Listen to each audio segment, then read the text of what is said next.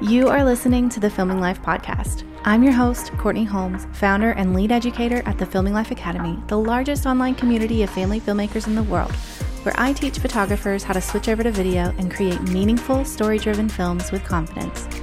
Joining me is my co host, Allison Redman, community leader for the Filming Life Academy and lead educator of our extremely popular sound design course. Together, we give you an inside look at what's happening inside the Filming Life Academy, along with tips and tricks that you can use right away to elevate your work as a filmmaker. If you're not already a member but you want to be, you can sign up to the Academy over at filminglifeacademy.com. Thank you so much for joining us. I hope you enjoy this episode.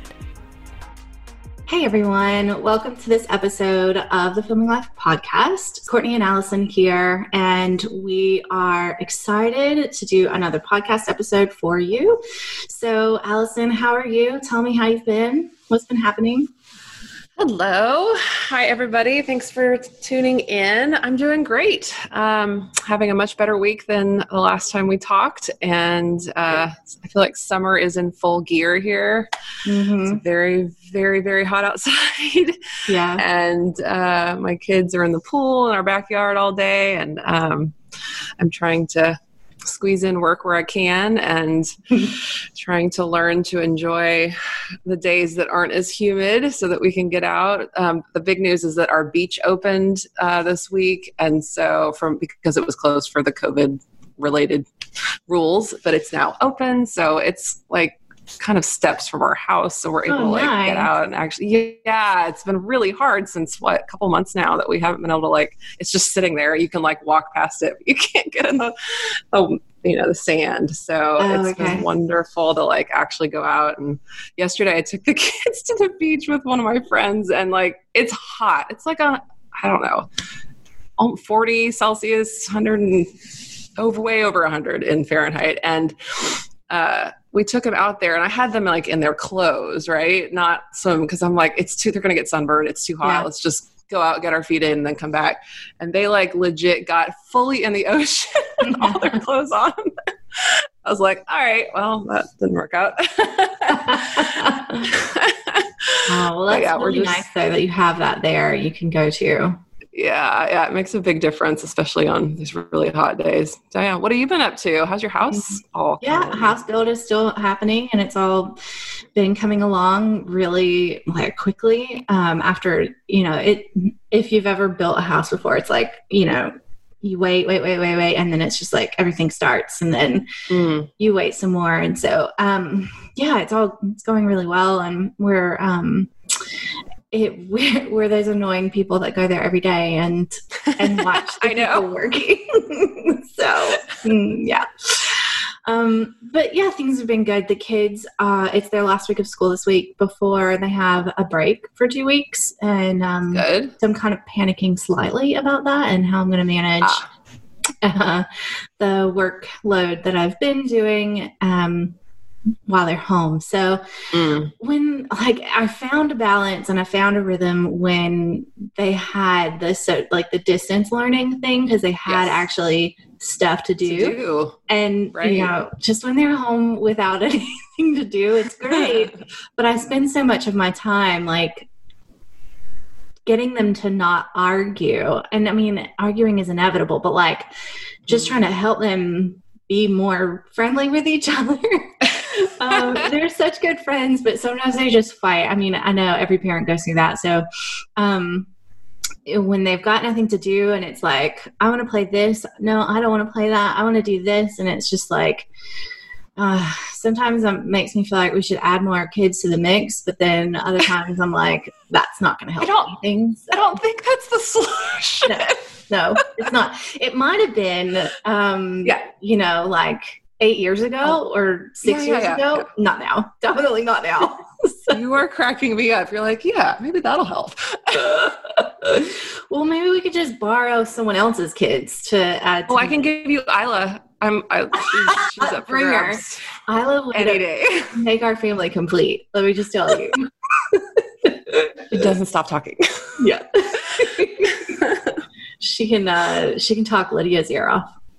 Oh um, man, they would. Yeah, they would yeah. Things have been good, and and we're um, just kind of geared up for the two week holiday, and I would have been going to Queensland, but I'm not now. So, um, is the border still closed for you guys, or yeah, you're just still... still closed? Okay. So, okay.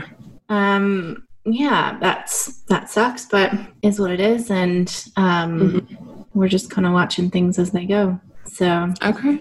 Yeah. Yeah. Wow. Well, so our- it's time for a question from one of our listeners. This is our podcast mailbag segment. Mm-hmm. Um, we usually get we pull questions from people who send us emails and we pull questions from people who write them on the network and um, francesca russell posted something really uh, a, a, good question on the network today, actually. Um, and her question was, "What picture profile do you all shoot in?" Still trying to figure out what I like best. Um, mm-hmm.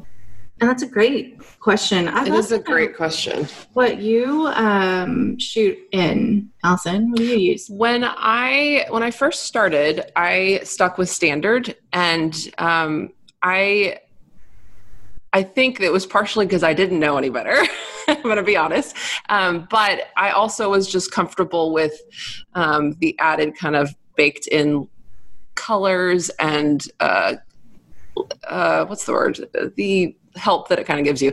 Um, but I don't know, maybe about a year and a half, two years into making films, I switched to neutral. I, I shoot Nikon first, I should say. Mm-hmm. Um, and I switched to the neutral profile, and that has made a huge difference. I, um, I feel like I can never go back now to shooting standard. I know there are um, time and place for each of the color profiles, but I, um, I'm a neutral girl these days, and I'm very much. Uh, I like the ability that it gives me in post to adjust for highlights and um, correct things just a little bit easier than would have been otherwise. Um, so mm-hmm. that's what mm-hmm. I do. What about you? You have you've not just shot on Canon. Now you're on.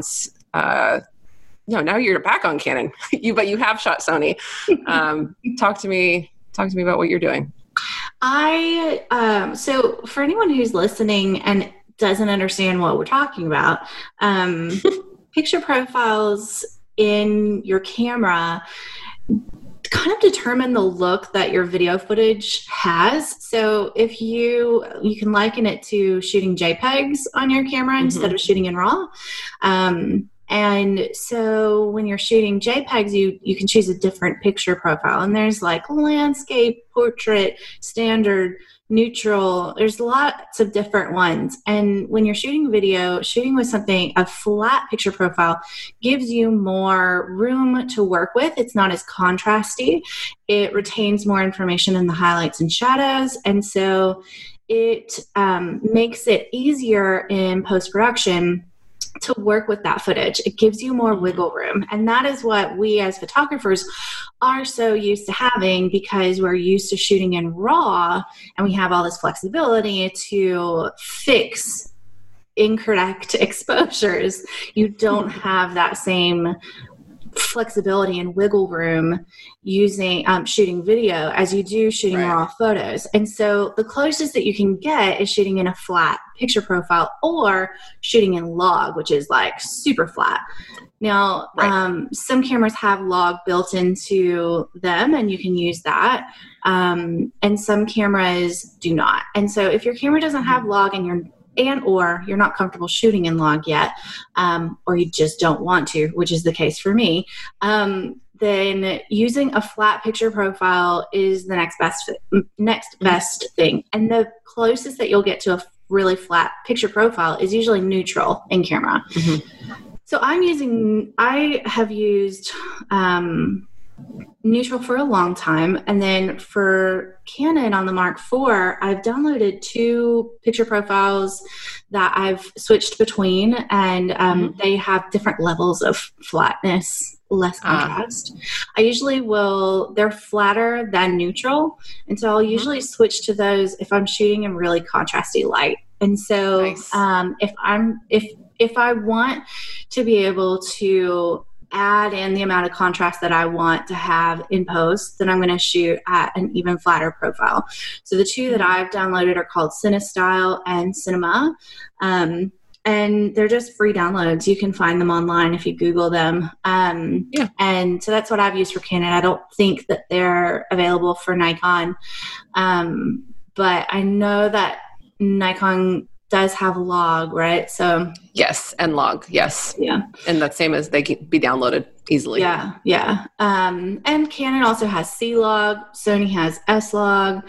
Um, so log profiles are like even flatter, and the thing about them is that it's really hard to tell if you've got exposure right um, when you're shooting in log, and you have to do so much work in post production, adding in the contrast back in. So Mm, my answer to that question that Francesca asked earlier was um, the cinema, cinestyle profiles, or neutral.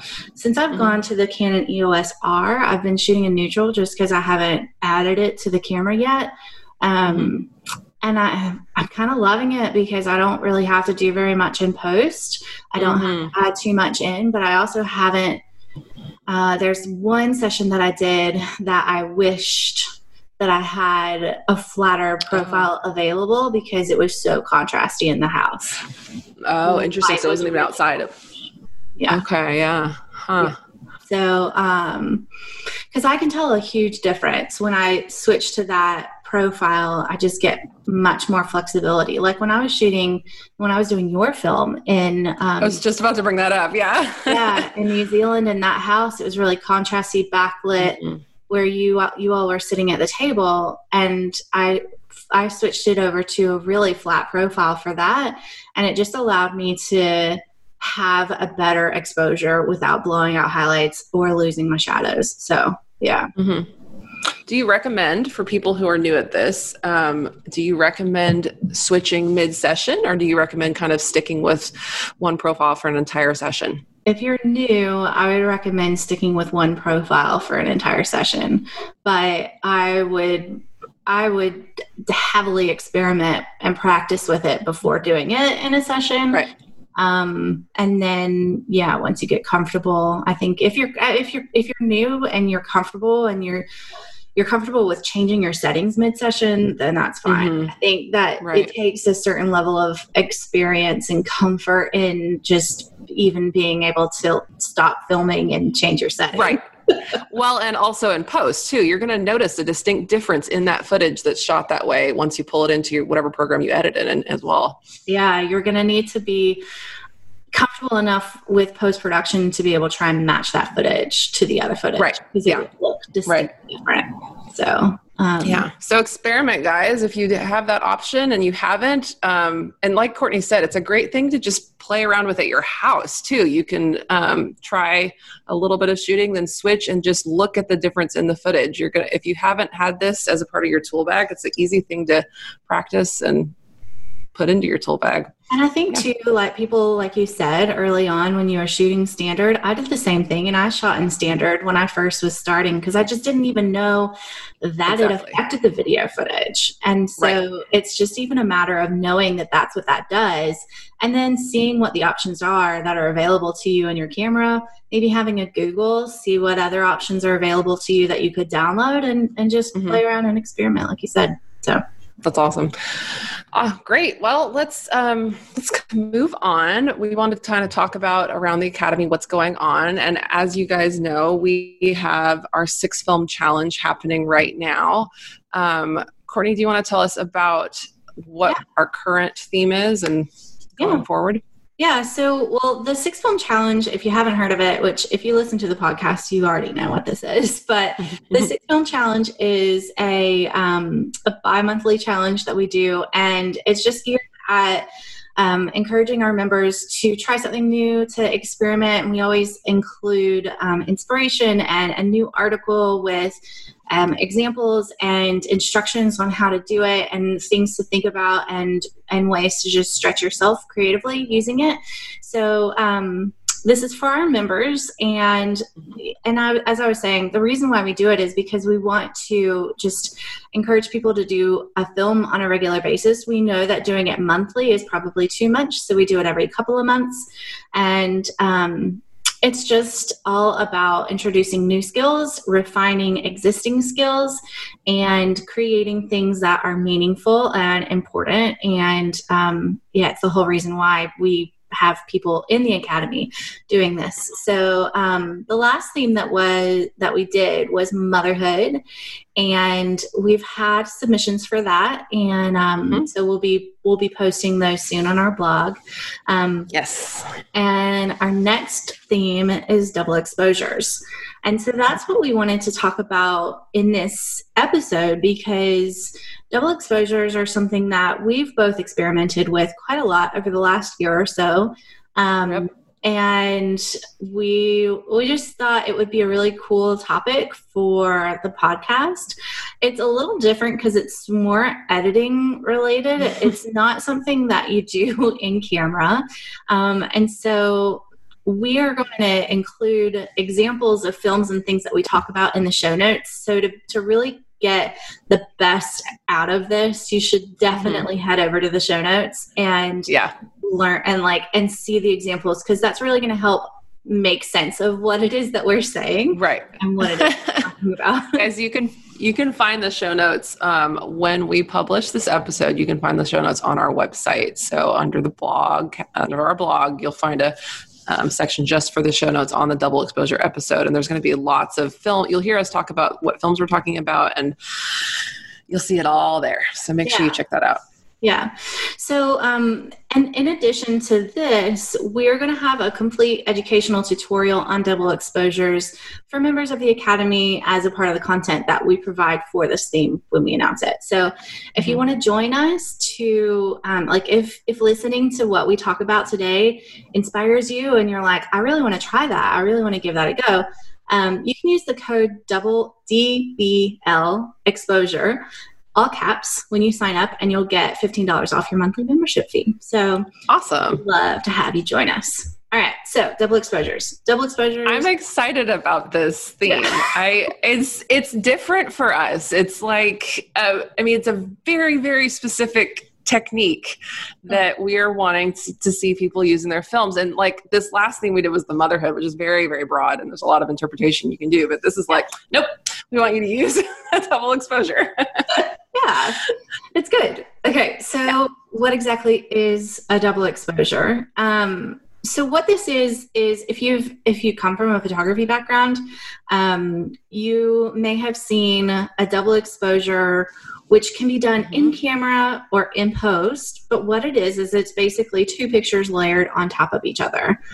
Um, and one is usually uh, if uh, I, I don't want to go through the exact like description of how to do this in camera but if you google how to do double exposure in camera there will be a tutorial on it i promise somewhere um, but essentially you can create this in camera and then you you take a series of photos and the camera kind of just puts them together for you.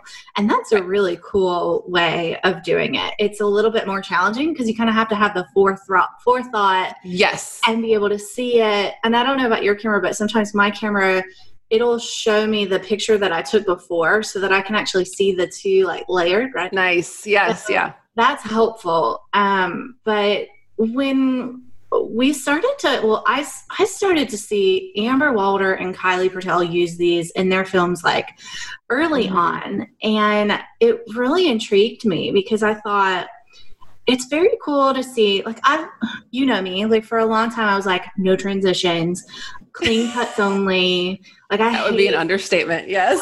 I hate uh, a cross dissolve i don't like cross dissolves like i'm anti i was anti cross dissolves for such a long time because and I still do firmly believe this. I think that using cross dissolves in a non intentional way doesn't mm-hmm. do anything to really help the storytelling. Like, you should really be moving around more. If you're using cross dissolves as a crutch, for yes. transition for to help kind yes. of like ease a jump cut, I'm not a fan mm-hmm. of that. Mm-hmm. But if you're using it in an artistic way, that's very mm-hmm. different.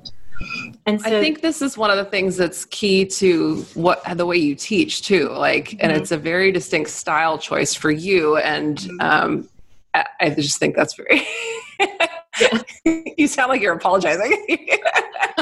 you're not. Don't apologize. you're like, sorry, guys. I need to. I know that, but you know, it's one of those things that um, when I started to see it being done in a in an artistic way, I started mm. thinking, wow, that's really really cool. I love how that looks. I wonder how this could be used in family films um, I wonder how this could be used in my work. Like, how could I incorporate this? And I started to experiment um, mm-hmm. with them. And so, a double exposure in video is done in is done differently um, in that you can't achieve a double exposure in camera, so you can only do it in post production. And right the and and what it is is it's essentially it's layering Similarly, you're layering images over the top of each other, but you're reducing opacity on one mm-hmm. or another. And so we're going to get and more. it's done in post rather than done in, in camera. So yeah. whatever your video editing software is, it's done there. And so yes. we're going to get more into specifics of actually how to do it later. Um, but that's just an example. That's just kind of telling you what a double exposure is. You'll be able to see examples of this if you go to, to the um, show notes and check out the films that we're about to talk about. You're going to see examples, but that's essentially what it is. So mm-hmm.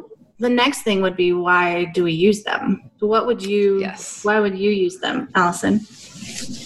Well, um, I think there's a couple ways um, or a couple reasons why um, you use them. We talked about transitions, and you talked about how a cross dissolve going to help with transition but this is a very i i like using double exposures as a transition tool to introduce something that's perhaps coming up in this next uh, scene or shot or in the story. So mm-hmm. it's almost like a transition as a storytelling technique rather than as, like you were saying, a crutch to get you from point A to point B. Right. So, so let's say you have um, you have kids in a backyard jumping on a trampoline. And then you have um, something new happens after that. Um, instead of taking a shot with kids jumping on the trampoline and then, they, you need to get the kids to whatever activity or parent thing is happening next instead of just cross dissolving those two clips what's a more artistic way that we can do this? What's a way that we can introduce this next con- uh, this next part of the story using a cross dissolve if it works with the story. That's one way to use uh, to use excuse me not cross dissolve double exposure in a, in a transition um, as a transition tool to help tell the story. Um, I also love that is what a cross. Yeah, sorry, go ahead. And essentially, that is what a cross dissolve is. I mean, it, it's a double. It that's achieving that double exposure. Yes. So it, it, it is they're they're similar but what you're saying is is that it's just done in a more intentional way than yes exactly. to make a, a smoother transition yeah. Mm-hmm. what about you? Why do you what's another way that you um, use double exposures? Why would you use double exposures? Um uh, reasons why i've used them in the past have been when i've had a lot of footage mm-hmm. and not enough song. and so, say, for example, I have a lot of really good footage for this one particular scene, and I know that in the next phrase of the music, I'm going to change to another scene. But the pace of the music requires longer clips and but i want to include a lot of these great moments from the footage that i have i might then choose for that phrase of music to use double exposures to show all of those amazing beautiful moments in ways that i might not have been able to include them had i just mm-hmm. kept it all in one straight um, editing sequence rather than right um, you know adding the the layers on top. So it kind of just allows me to add layers of moments within mm-hmm. a shorter uh, piece of of the song, essentially. Mm. Awesome. I love uh, that. And you're right. Sometimes there's, I, I mean, you're, it depends with every family I mean, sometimes you're with these families for up to four hours. I know you've done full day shoots, like that's what you yeah. do with my family.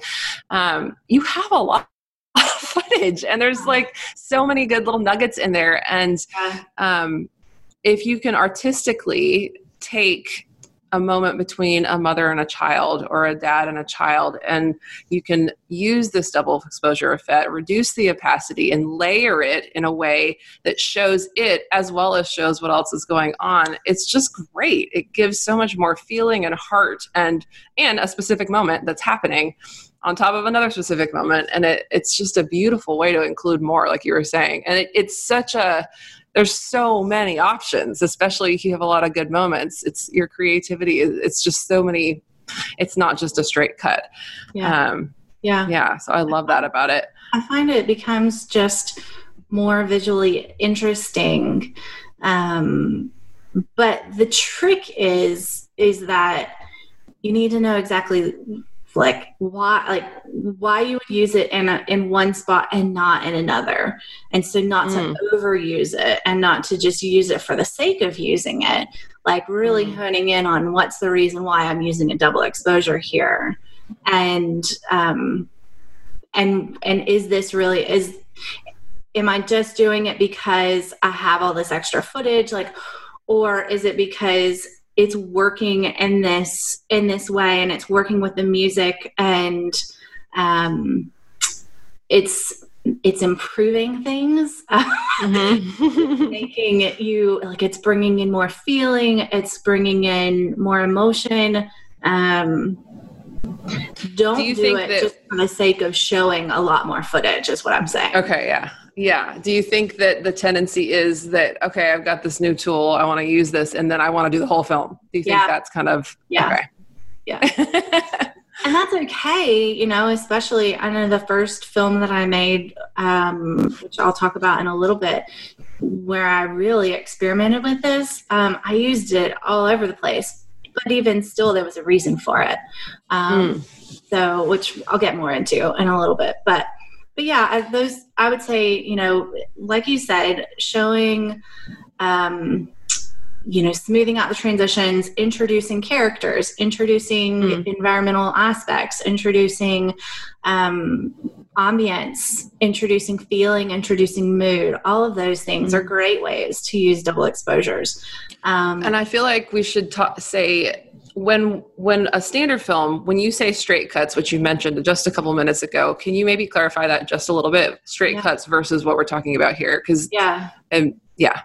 So well a straight cut would be just um well a clean cut would be a clip and then a clip right next to it and there's no transition between the two. So it just it just mm-hmm. goes to the next. And the thing is is that if you don't move your camera position enough and it's the same people it's the same room it's the same scene if you're not moving around enough then it's going to feel mm-hmm. like a mm-hmm. bunch of jump cuts um, right and so that's the key but even like adding a cross dissolve between this is where we talk about the the, the transitions adding a cross dissolve between two similar camera positions of the same people in the same scene in the same room um, right that's not gonna that's not really how it it smooths it yes and it's not as jolting but i would encourage you not to use a cross dissolve just because it feels jolting like just because right. it feels it doesn't feel quite right. Oh, use a cross dissolve intentionally. Um, if you find that it's feeling that way change that next clip that you've got behind the first clip or change the first clip behind, in front of the second clip change one of those mm. clips because that's the issue and a cross dissolve isn't going to fix it so right. um, yeah i would just that that's that's a difference between a straight cut and a what we're talking about where you would add a transition called a cross dissolve um, or layering other clips over the top to mm-hmm. kind of do that. And we'll, we're going to talk more on exactly how you do that. But yeah. Right. Yeah.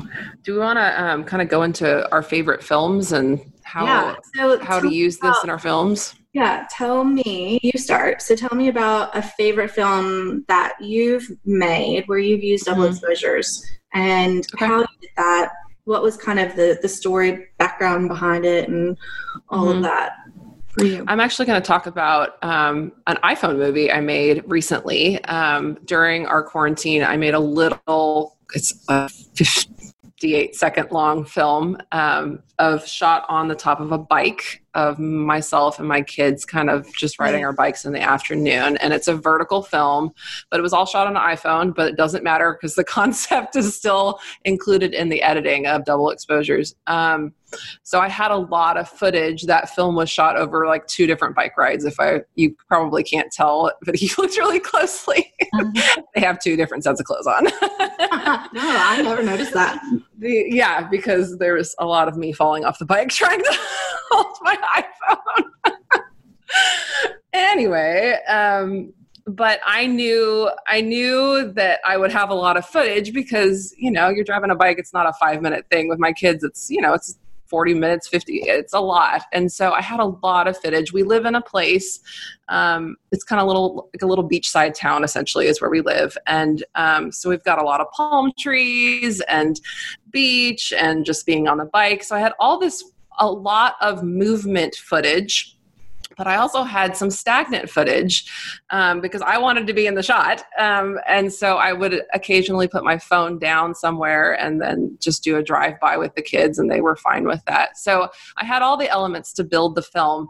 Um, but because it's a film that has movement to it, I really wanted to show artistically the movement and give feeling to the film um, of just kind of this nostalgic um, like I said, it's a beachside bike ride. And what does that feel like? And to me, what that felt like was palm tree swaying and wind going through the tree leaves and things passing by lazily. Um, and so to create that feeling, I knew I had to use double exposures. And so when I was shooting the film, I was making sure that, you know, you have kids, they wanted to stop occasionally. And so anytime we stopped, I would hold my phone up and get not only shots of us doing the bike ride, but shots of the trees, the palm trees, and the swaying of the palm trees and get as close as I could given how high they were so that I had um, footage of the trees. And so when I went to edit this film, um, I took these uh, these shots of these palm trees and I reduced the opacity, like you were talking about.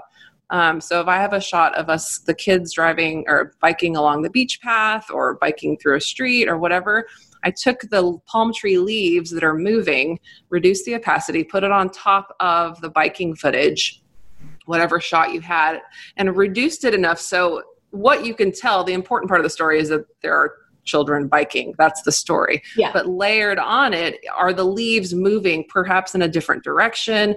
I sometimes I took the clip and I flipped it upside down mm-hmm. so that the instead of the leaves going this way instead of the leaves pointing down like they do from a tree, I had them going up and going across the screen. Oh, like um, you can do that by using a, um, a vertical flip in Adobe Premiere Pro. You just mm-hmm. select and drag that onto your clip. So uh, just it. So you, when you see it, um, and we'll include this in the show notes. When you see it, it's you just see what's happening, but you see what's happening around you as well. It's like you have a 360 degree view of what it feels like to be on a bike ride. Yeah. Um, and then, so I, I love that. I love how it turned out. And the one other thing I did it for, real quick, in the film was that shot I was telling you about. I, I, wanted to be in the film, so I put the phone down. I had us drive by it a couple times. Um, but that's a problem you have all this movement in your film, right? Yeah. And then you have this one shot that the phone is literally sitting on a bench watching people drive by. It's, it's so it would be really obvious that it's, you know, it's just stagnant and it wouldn't have worked with the whole film. So very specifically in that shot, I made sure to have a shot of me where I was on the bike driving past the palm tree. So you you see the palm tree moving through the screen, um, through the as the footage moves. And so I layered that above. So even though the shot is stagnant of us driving by, it feels like it's moving because yeah. the of the double exposure effect on top of it. Mm. So anyway, it's a short little film, but I I'm really happy with kind of how that worked. And I don't think it would have worked without any like it just wouldn't have been the same film without double exposure. So yeah i love that film so much and thanks i love like I, when i when one this is one of the reasons why i'm so excited about this as a theme for for people to do is that i just feel like it makes you think outside the box of mm-hmm. what is possible and how like what are some other ways that you can really make people feel like they're there and i feel like that's mm-hmm. what you do so well in that film is you make mm-hmm. us feel like we're there with you riding that bike so much right. feeling and all of that in it so and it's through that it would it would be entirely different without that. right i don't think it would have been very good yeah without that um, tell me about yours i want to hear what your favorite film is that you've done this technique in? Well, so I have I have a few. I just like you got time. So I wanted to just kind of talk about um, there's a few there's actually three that I want to mention specifically um, and not go into like full depth on each one. But so the, when I first started experimenting with double exposures, the reason why um, was because I had done a session with an extended family, the Sherry family. They, um, it was the grandmother who hired me, and she wanted it was it was very much out of my depth, like in terms of. Mm I don't normally shoot portrait sessions. and uh, that's yeah. what this was, you know, like I normally am day in the life and our family's home, yeah. we're hanging out. This was very much more the entire family is coming to the park and I'm working with each different you know little family grouping at you know for a, a short amount of time and so it's very different in in terms mm. of storytelling. There's no real especially like, for video. Yeah. yeah. There's no real story happening. And right. so in my conversations with her, you know, initially she hired me because she really just wanted video of her grandkids. And I was like, well, okay, you need to be in this. So that's yeah. negotiable. Um, if I'm doing this, you're going to be in it. And so she, she was okay with that. And then, um, what I did was I, I talked to her about well, I'll just work with each grouping of, of families. So she's got four daughters, and two of the daughters have kids. One of them has two kids, and the other one has one. And then there were two other sisters. And so, how do I bring everybody kind of into this? How do I create a story with this film? Because when I make a film, I ha- there has to be some sort of story behind it. Like of there course. needs to be something. And so I decided to start experimenting with double exposures because I wanted a way to really connect all of these family members together. Mm. And the song that I picked was so, so beautiful. I love um, that song. It was something to the moon. Uh, it's, I mean, mm-hmm. go, Mercy Falls. Listen to it. It's so good. And I, I tried to approach this film as though it was for the i mean it was it was for the grandmother right and so mm-hmm.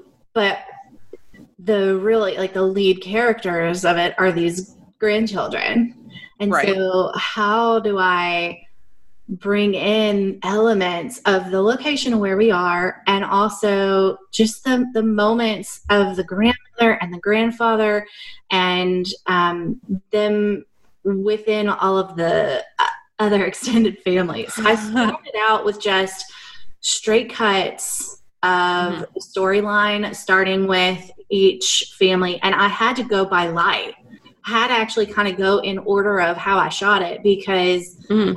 the sun was setting. So I couldn't. Oh have, yeah. I couldn't have used you know a family grouping from late in the day and had you know start with that when the sun was lower. So I had to start right. with footage from when the sun was at its highest, and because you know yeah. it drops so quickly at sunset.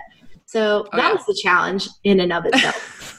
and then um, when I started to edit the footage and I had, you know, the first grouping and then the second family grouping, and I was connecting that with the phrases. So the first phrase of the song and the introduction was the first family, and then the next phrase of the song was the second family. Or was the second, you know, the two daughters who had children, started with them.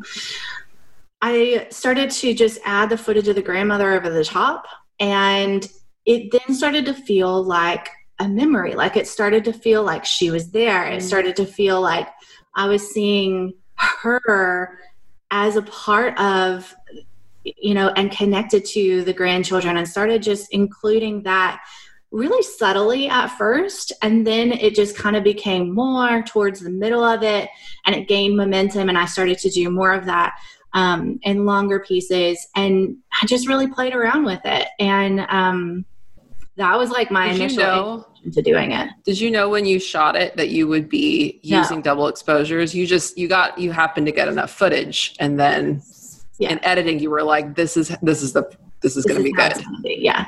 This is the best way to do it because I there was no like A to B story of the day, you know. Right. I don't know if you remember, but I, there was quite a lot of like behind the scenes arguing and stuff happening with the I remember you calling me afterwards in a bit of a so there was kind of some confusion about stuff. And this was just I, when I when I start, sat down and started working with it, I was like, the double exposures is the way that ha- this has to be done like this. Yeah. Yeah. Um, and so you know, I really used it in that way to just kind of bring in the two storylines of the grandchildren with their moms, and then their mom and Mm. grandfather as well, and just sort of that whole extended family dynamic. And it just works so well in a portrait type session. So yes. that was that was my initial way reason and and way of doing it um and then also just like really enjoying seeing the way that adding like i would because i was shooting b-roll of like pine needles and you know leaves and trees and and light and stuff just sort of seeing how that added texture adds so Mm, much I love that. to the footage and the water too Uh-huh. that was there that was just really cool and i thought that adds so much Mhm. then the next film that I did where I used it, and the reason for why I used it was this I did a full day in the life for this family. I was there for the whole time, and I was like, I have so much footage of this morning section, and right. I and and it was similarly there was a lot of just sort of like watching the sunrise over the water and um you know there wasn't a whole lot of like necessarily action that was going on. And I really loved and I started when I started playing around again I did all of the straight cuts and then I added on top once I was comfortable with it. I started to um, notice places where compositionally I would have you know two people um, sort of wider in the frame on each end Right. and then I could have footage of a grouping of two in the middle of that and just Mm. compositionally how that was um, impacting the footage and it just made it so visually interesting and again like the water component of that Mhm. particular film and on the day i just the glistening water with the sun and all of that i just i loved it um, and so I, I used it quite a bit on that film. And then most recently i used it on jill's film. Um, Mhm. so each of these i'm going to show you'll be able to see in the show notes. But um, on jill's film i didn't use it up until the where they are um, in the sprinkler. Yeah, the garden. in the garden with a sprinkler going. And it was just it fit with the music and it was a way of really like making you feel like you're there in that moment with the sprinkler um, and adding the it was that different the the layers of um, of that um, and i wanted that moment particularly to really feel like a memory for them Yeah. um, and so I used it there, and then I used it again while they were in the bedroom. And um, again, there was so much footage in that section, and I kind of wanted to just show all of it happening. Um, so I, I did that. Um, one other time that I've used it was for the Chong family film, and that was towards the end of the film, and it was a way of sort of like ending the film, completing the film, and it goes back to footage that you saw earlier in the film. Ah. That's what's layered over the top. It's not the exact same footage, but it's from that same scene. Yeah. It didn't fit in that scene. And so when they're in the bath together, it's almost like as the film is ending and they're in the bath together and the kids are all in the bath together, it then kind of plays back to the whole family together on the couch. And Mm. it then sort of feels like a memory. Mm-hmm. And again, it's like bringing in the parents into that ending because there was no real clear ending apart from the kids in the bath. And so it's just sort Right. of like revisiting that footage from earlier. So those are some, I love some that. doing that. Yeah. I love that last one specifically. I think that's a if you're like rating the technique as a unique ways to do it, that's very unique to place it from a different spot, but then making it work in the story as a as a way to end the story. I love that. I love Yeah. that a lot. It's a great idea. Yeah. Um, cool. I can't wait to for people to come be able to see a couple of these films that we've talked about. Um, so make sure you go look at these. It's kind of hard to describe all this like without showing you guys. I know it is really hard to describe it.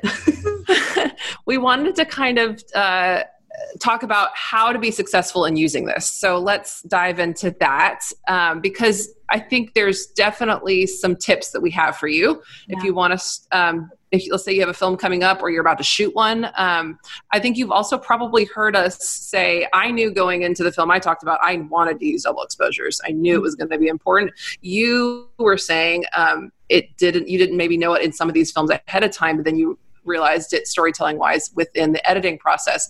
So there's different ways to approach this. Um, so we're going to give you tips for success whether you're about to shoot a film or if you're in an editing process for a film and you want to use this technique. Um, so as we have talked about, um, you can use. Um, let's go back to the idea of cross dissolves for a second.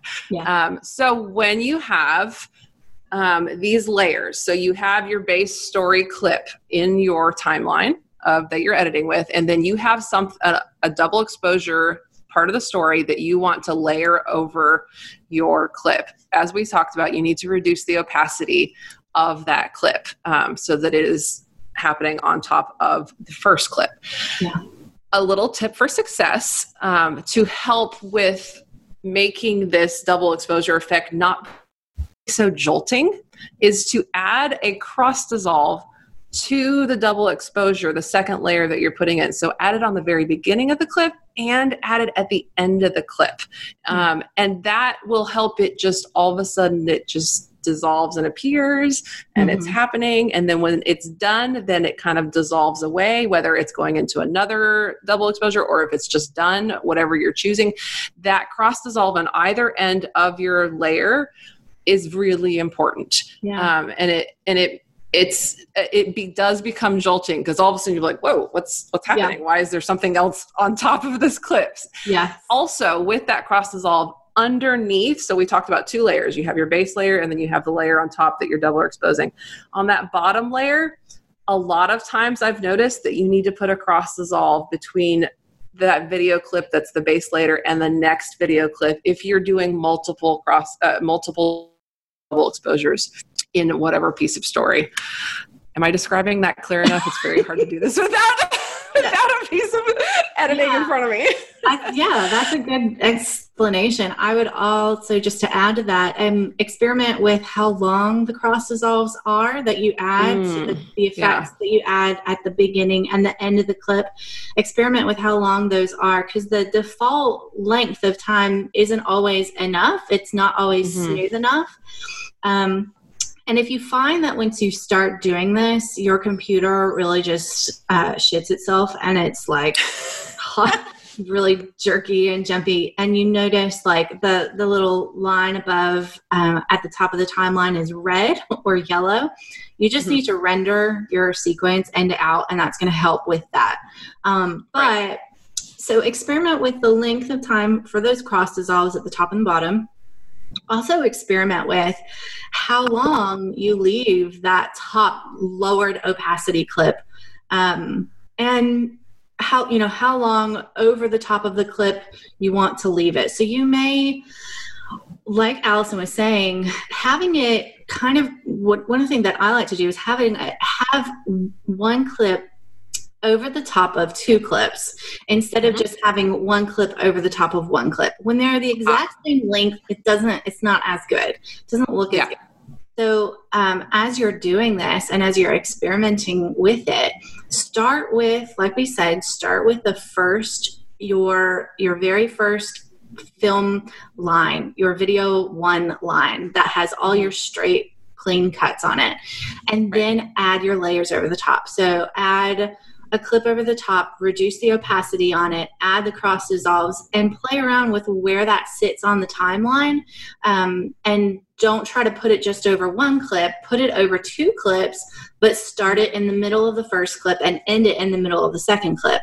And that'll give you a nice kind of smoother effect um, and as Allison said, also do a cross dissolve between the two clips on that bottom V1 layer.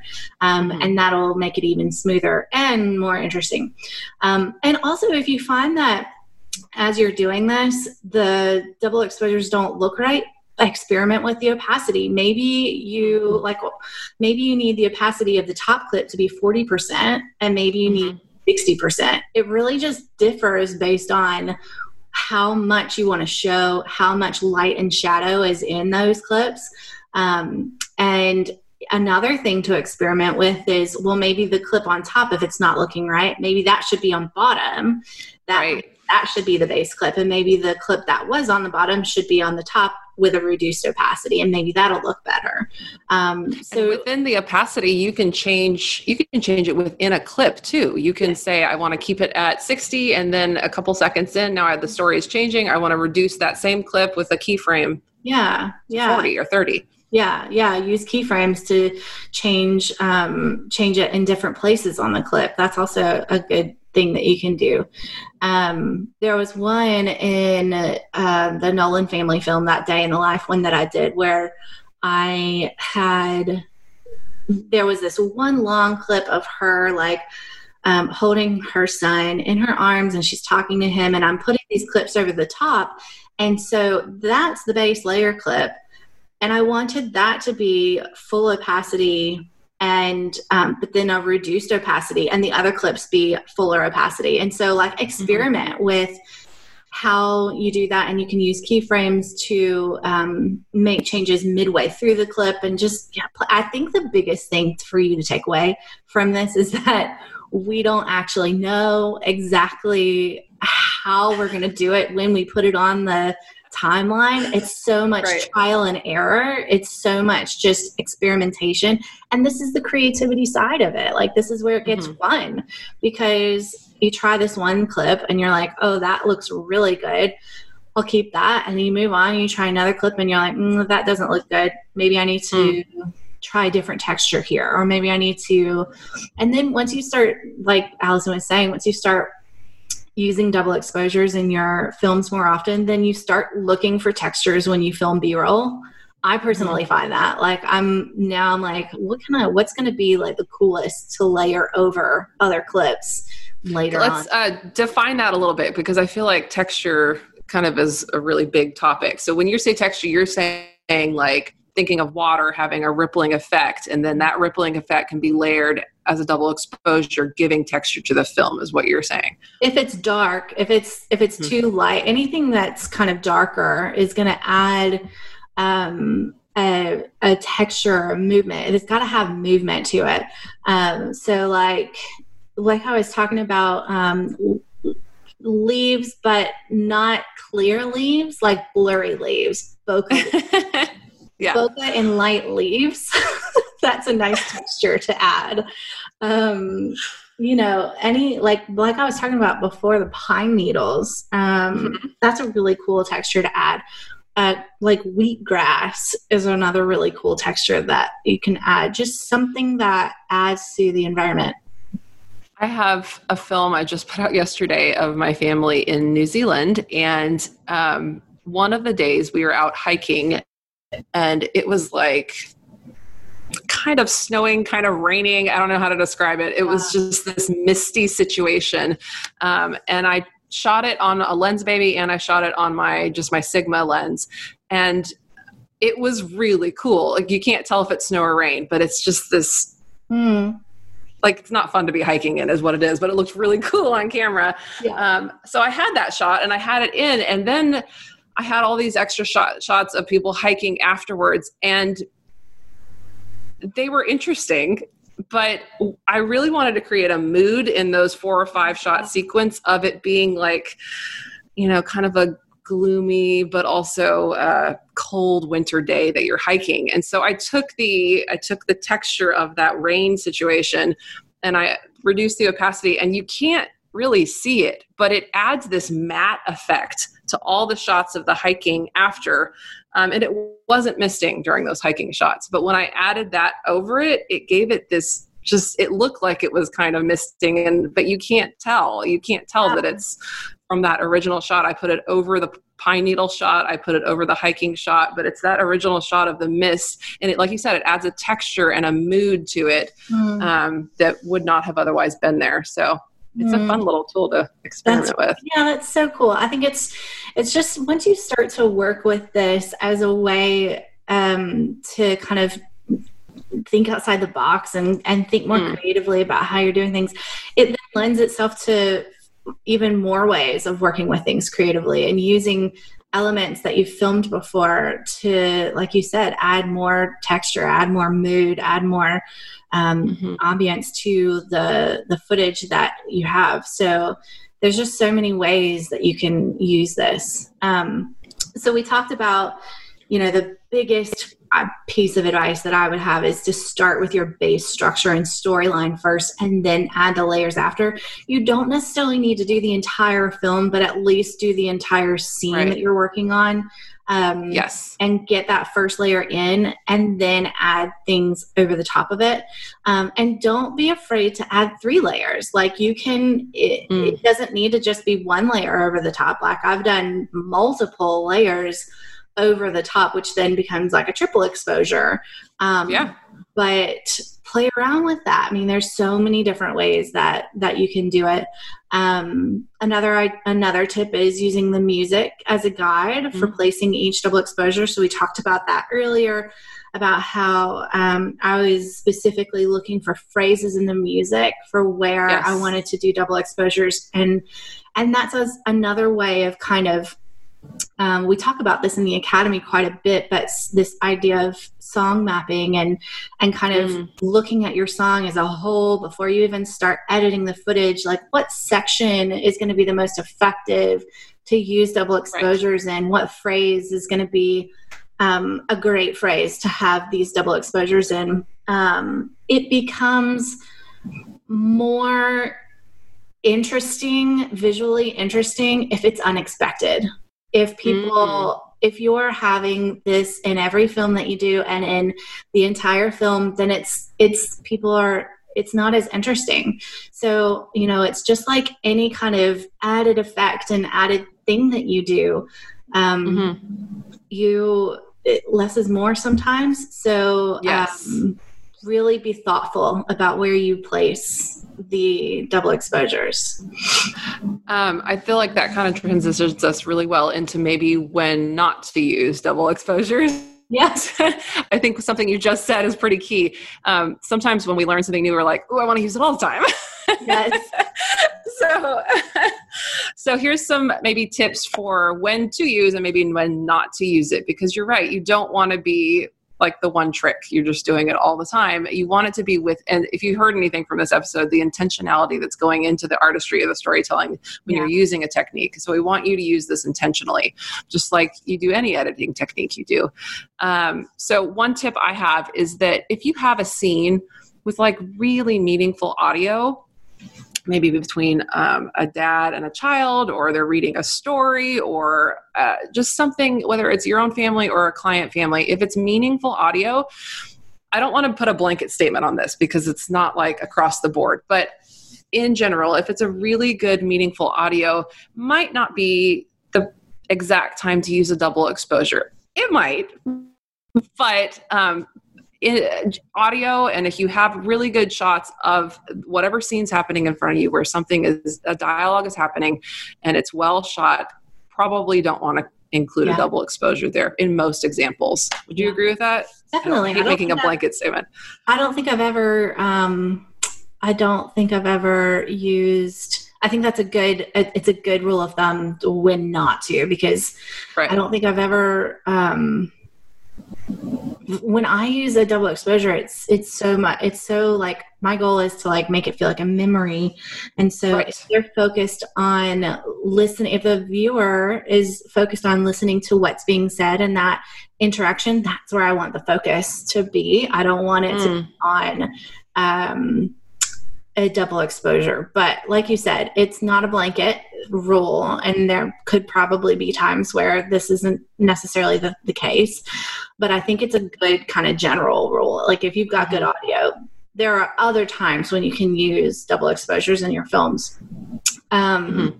Another one. You? Is there another one? Um, not another tip for when not to use it is when your camera movements are really fast. Mm if you have like if if your camera movements are really fast and you've got double of that going on it's too much. It's probably just too much. Like right. your i mean and this is a general rule of thumb anyway but keep your your camera movements slower. Um, right. but i think that when there's a lot of fast movement it again especially if it's intentional fast movement then that's that's the that's the effect that you're going for like that think of it as a tool like that's the storytelling tool that you're using if you're mm-hmm. intentionally including fast movement you don't need to add another layer to that so right it's picking right. it's knowing when to use these things these storytelling tools that are available to you it's knowing when to mm-hmm. use them um, mm-hmm. and and not you know trying to do too much in your film like we said less is more. So mm-hmm. um, just be really intentional about when when to use them and when you think when maybe not to use them. Um, so yeah. I think when you when you open your film project and you're looking at how am I going to tell this story, um, that is one of one of the questions you're going to have to ask yourself is this an artistic tool in this story that is going to be useful for conveying whatever emotion and storyline i want to convey?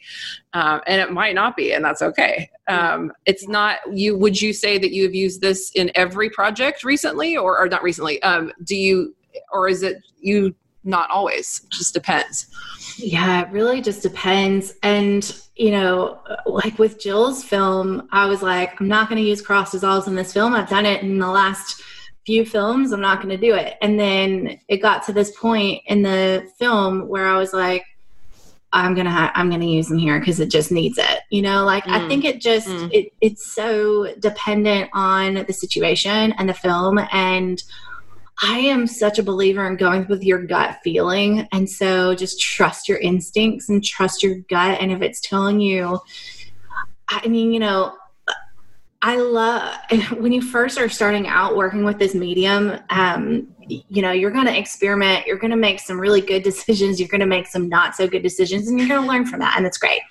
and you're not necessarily when you're first starting out going to be able to look at the song and say yep i'm going to use double exposures there like don't expect to be able to do that eventually once you've used them enough you're going to get mm-hmm. comfortable with that and you're going to kind of know um, mm-hmm. but if you're like when I was first starting out and I was doing it, I would I would watch it and I'd be like, something is missing. Like it just feels like something's mm. missing here. What can I do to fix this problem? Like how can I tr- I'm just troubleshooting. I'm gonna yeah. just try a double exposure here and let's see if this works. Let's see if this makes it feel better. And if mm. my gut then tells me that something's missing and that a double exposure makes it feel better, then I'm just going to go with that. Um, nice. Yeah. I feel like that's a good tip. Yeah. yeah that's great. Um, and so in that regard, you know, I am, I'm conscious of not using it too much because I don't mm. want it to just be, I'm using a double exposure for the sake of using double exposures. It's always mm. with an intentional reason, storytelling reason behind it.